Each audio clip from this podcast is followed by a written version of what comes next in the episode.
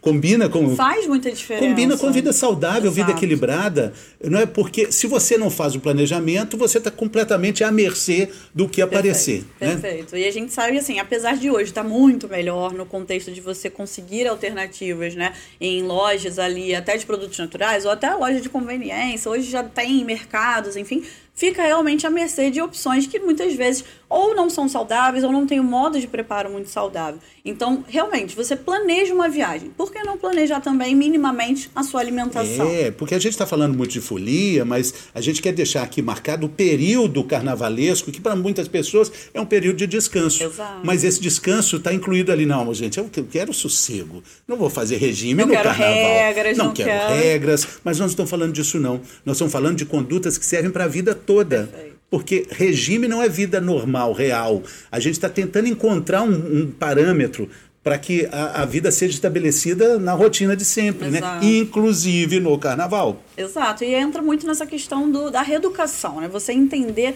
as melhores escolhas, saber fazê-las, né? E tentar equilibrar, É. literalmente. Para quem vai para um sítio, vai para um período de descanso, vale o planejamento nas compras, né? Ali, o que, que vai ser feito ali no dia a dia. Mas para quem está no carnaval em si, eh, será que a gente pode encontrar um cardápio carnavalesco ok, saudável, Equilibrado. que não inclua somente os três As? Você conhece os três As? Sim. Água, ar e alface? Achei que eram outros, né? Não, não. Atividade física, alimentação. Não, são as três coisas que não engordam: água, ar e alface. Vai por aí, né?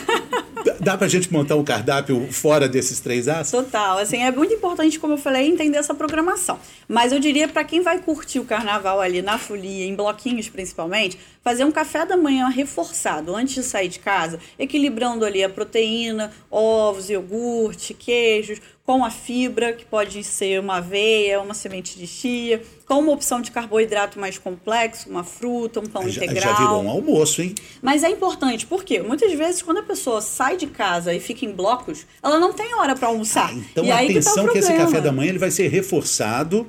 Para conseguir ter uma absorção mais lenta, principalmente com a presença da proteína e da fibra, para que a pessoa consiga ter uma glicemia mais estável e quando for fazer o almoço, não ficar também naquele desespero de fome, querendo comer tudo que aparece pela frente.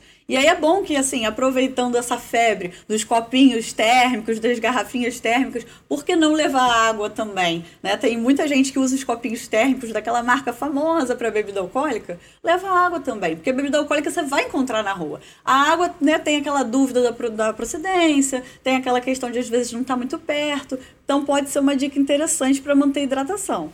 Interessante. Agora, voltando às doenças crônicas, existe alguma dieta específica para essas pessoas? Aí a gente vai falar de coisas mais específicas. O ideal, na verdade, para essas pessoas é que de fato elas tenham um cardápio já prescrito por uma nutricionista, porque dessa forma a gente consegue fazer adaptações no período. Mas uma dieta que tem sido muito falada e comprovada, né, muitos estudos também reafirmam, é a dieta mediterrânea.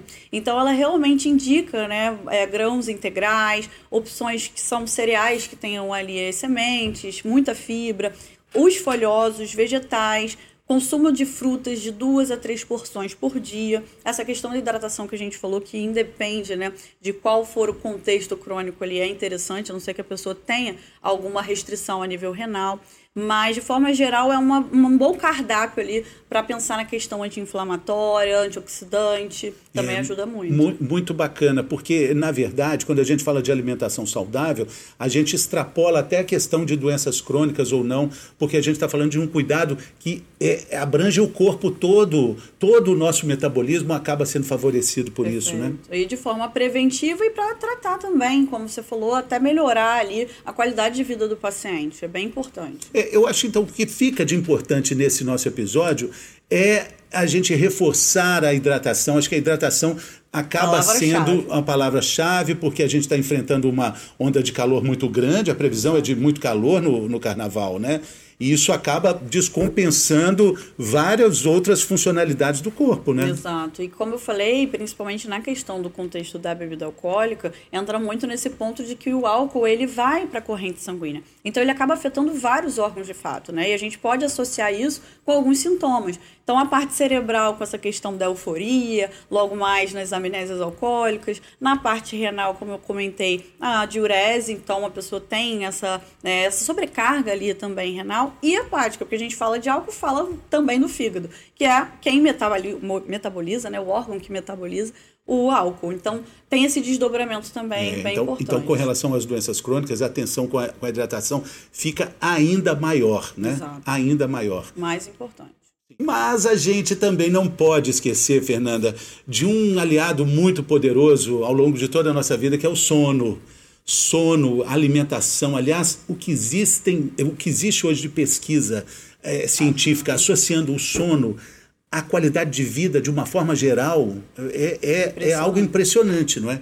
Nutricionalmente falando, o sono também vai interferir muito, né? Quem dorme pouco engorda mais, né? Exato. Impacta muito, porque assim, no carnaval também o sono fica um pouco prejudicado. É, totalmente. Porque muitas vezes a pessoa sai da rotina, vai para festas, vai à madrugada. Então isso também, né? Aqui no Rio, a terra da Marquês de Sapucaí, São Paulo, Sambódromo, Exato. Carnaval de Belo Horizonte, o Carnaval que, do Brasil inteiro, das cidades do interior, que varam à madrugada, né? É bem complexo porque realmente mexe ali com todo o nosso ciclo circadiano, a parte hormonal. Então, realmente ficou bem desregulado, não só na questão, obviamente, do cansaço, mas até a nível hormonal em relação à fome, vontade de doce e carboidrato. Ah, você dorme menos, você fica com mais fome. Exatamente. E aí fica com mais fúria, escolhe, escolhe, escolhe o que tem pela frente, é bem por né? aí, porque na verdade É, você desregula a parte hormonal. Então você fica né, com aumento de cortisol, que é o hormônio do estresse, e muitas vezes isso te induz a ter né, uma aptidão por alimentos que têm um índice glicêmico mais alto.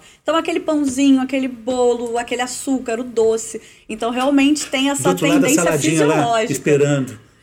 Né? Sobra. Sobra. Ó, mas é um ponto interessante porque realmente o álcool ele também tem esse comprometimento, ele compromete o sono, né? Ele tem essa ação cerebral. Então muitas vezes a pessoa fica com desregulação no sono também pelo efeito do álcool.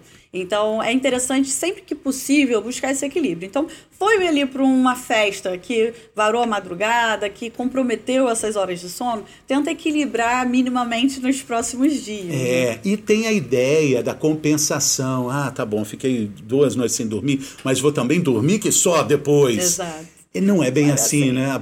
Não, não é dessa forma. Não, porque você já comprometeu, como eu falei, a questão hormonal e assim, muito mais importante do que a duração do sono é a qualidade desse sono. Então é interessante porque essa produção hormonal, ela funciona muito bem de 10 da noite até as 6 da manhã. Então se a pessoa perdeu aí esse horário, realmente já vai ter um comprometimento, né? Cada um vai ter de alguma forma, que é algo muito individual e metabólico, mas realmente já afeta muito.